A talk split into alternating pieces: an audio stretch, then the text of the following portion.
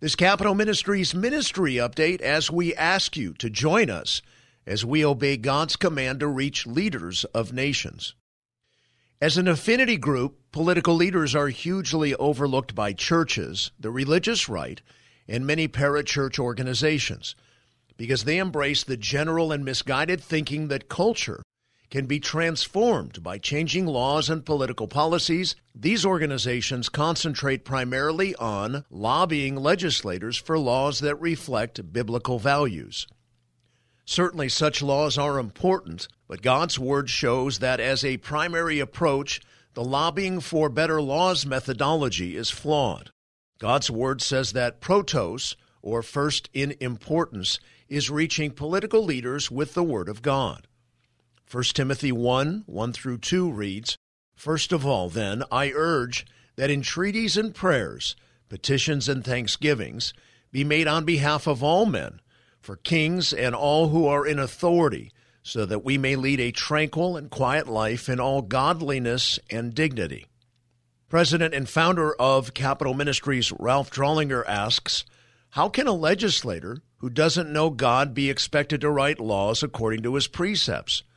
The theology behind Capitol Ministries was taught by Drollinger during sessions at the International Training Conference this month, held at the Museum of the Bible in the heart of Washington, D.C.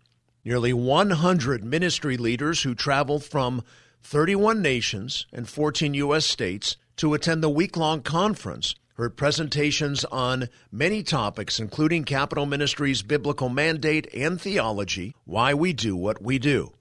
Drollinger shared, quote, God has honored this ministry not because of who we are or what we have done, but because we have been faithful to preach His Word.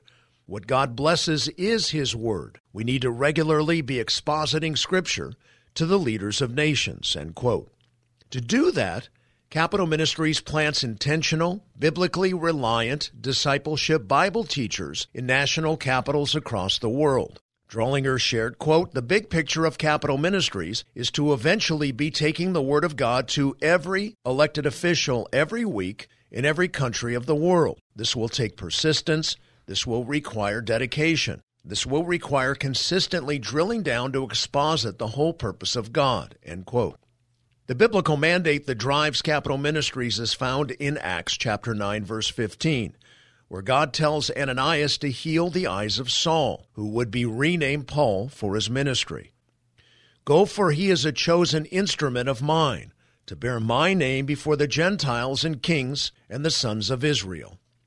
Tucked between the macro groups of Gentiles and sons of Israel that Paul is to reach is kings, the leaders of nations. The priorities, protos, or first in importance, has been made clear for Paul's ministry.